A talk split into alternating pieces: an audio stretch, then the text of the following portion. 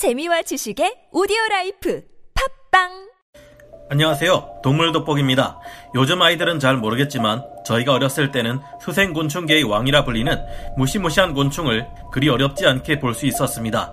물장군이라는 이름답게 크고 아름다운 덩치를 가진 이 곤충은 한국의 생태계를 파괴하며 온갖 난리법석을 떨게 했던 황소개구리를 퇴치한 우리나라 토종 포식자 중 하나인데요.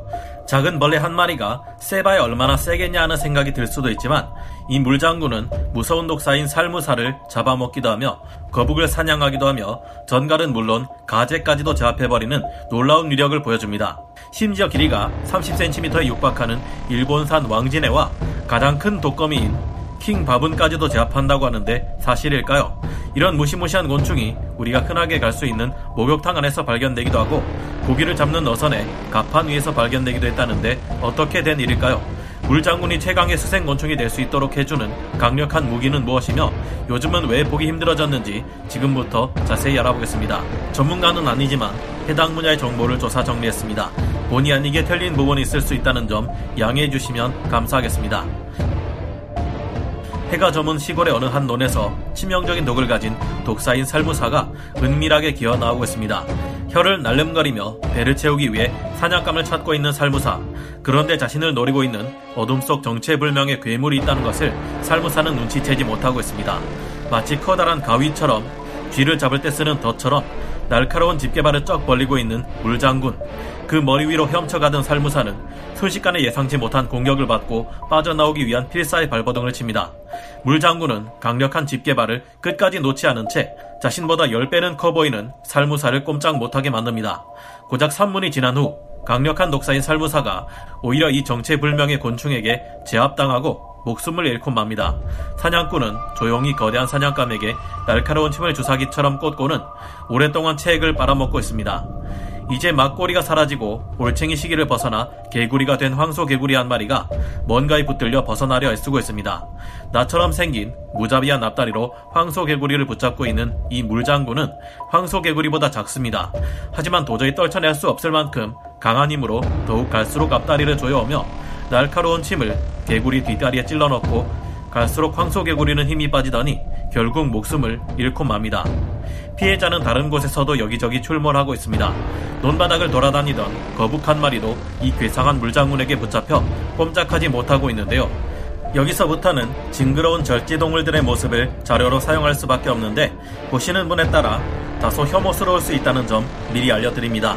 이 일본산 왕진에는 누구에게도 지지 않을 것 같습니다. 물장군과 왕진의 치고박는 난전이 이루어지며 누가 이길지 예상하기 어려운 상황이 벌어집니다. 하지만 물장군은 치열한 난전 끝에 왕진의 머리 부분을 제압하는 데 성공하고 이번에도 날카로운 침을 찔러 넣어 왕진해를 제압합니다. 왕진해는 이내 움직임을 멈추고 조용해집니다. 왕진해는 항상 지는 것은 아니지만 이번에는 승리의 여신이 물장군 쪽을 향해 웃고 있는 듯합니다. 민물의 포식자인 가재 또한 이 물장군을 당해낼 수 없으며 꼬리에 독침을 가진 전갈마저도 운이 없으면 물장군에게 제압되기도 하는데요. 심지어는 큰 덩치를 가진 독거미인 아프리카 타란툴라 중에서도 가장 큰 거미인 king baboon까지 물장군이 제압한 경우가 있습니다. king baboon이 물장군의 머리 쪽을 물었지만 딱딱한 외골격 때문에 먹히지 않았습니다. 이제 물장군의 반격이 이어집니다. 물장군이 king baboon의 다리에 독침을 꽂는 데 성공했고 얼마 지나지 않아 king baboon은 움직임을 멈추고 맙니다. 물장군이 아프리카 타란툴라 중에서도 가장 큰 king baboon을 제압한 것입니다. 물장군은 어떤 무기를 가지고 있기에 덩치에 비해 이런 굉장한 위력을 발휘할 수 있는 것일까요? 물장군의 주무기는 역시나 나처럼 위협적인 모양새를 하고 있는 앞다리입니다. 하지만 더욱 치명적인 독을 이 날카로운 침에 가지고 있는데요. 물장군은 논이나 어두운 물의 바닥에 자리 잡고 마치 떨어진 낙엽처럼 가만히 움직이지 않고 매복합니다. 그러다가 눈앞에 먹잇감이 다가오면 인정사정 없이 납가도 같은 납다리를 휘둘러 낚아채는데요. 그런 다음 독침을 꽂아 먹잇감을 마비시켜버립니다. 입이 보이지 않는데 어떻게 먹이를 먹는 걸까요? 물장군은 우리와는 달리 먹잇감을 쓰러뜨린 후 소화액을 독침으로 주입해 외부에서 먹잇감을 소화시킵니다. 황소개구리인 몸 안에 빨대처럼 침을 찔러 넣고 그 안에 소화액을 집어넣으면 먹잇감의 내부가 소화시키기 좋은 액체 상태로 변하게 되는데요. 물장군은 이제 우리가 두유팩에 빨대를 꽂아 두유를 마시듯이 여유롭게 황소개구리의 체액을 빨아먹으면 됩니다. 사냥을 끝낸 물장군이 먹잇감에게서 떨어지지 않고 계속 붙어 있는 것은 이 때문인데요. 특히나 자신보다 훨씬 큰 상대를 잡았을 때 물장군은 먹이에 달라붙어 주구장창 식사를 하며 오랜 시간 동안 먹고 싸고 먹고 싸고를 반복합니다. 물론 물장군이라고 해서 무적은 아닙니다. 황소개구리는 앞에서 마주쳤을 때 오히려 물장군을 집어삼킬 수 있기 때문에 물장군은 뒤에서 기습하는 것인데요. 40cm에 가깝게 자란 황소개구리는 체급에서 너무 차이가 나기 때문에 상대하기 어렵지 않을까 생각됩니다. 그 외 킹 바분이나 왕진해, 전갈 같은 절지 동물들과의 승부에서는 물장군이 질 때도 많이 있습니다. 물장군의 몸 길이는 약 4.8cm에서 6.5cm 정도로 노린재과 곤충들 중에서 가장 큽니다.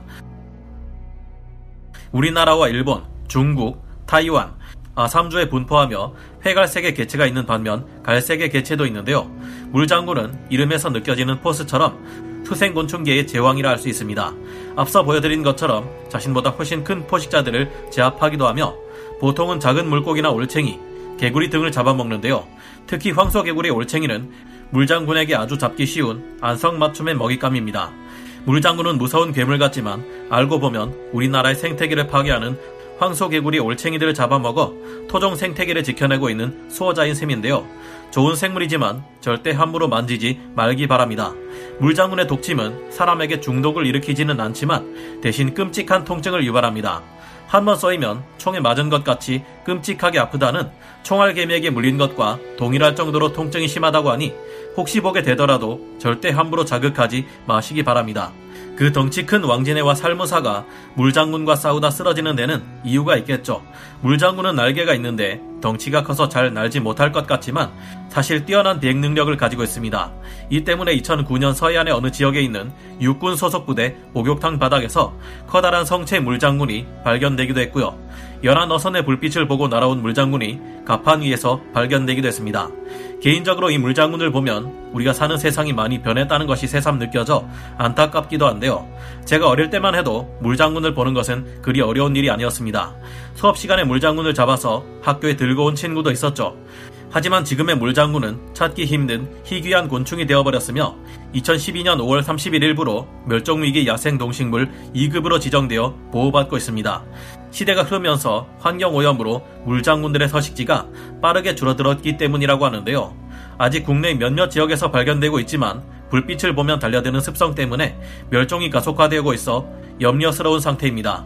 논바닥에 들어갈 때 물장군이 있다면 반드시 주의가 필요하지만 황소개구리 같은 외래종으로부터 우리의 토종 생태계를 지키는 물장군이 사라진다고 생각하니 슬퍼지는데요.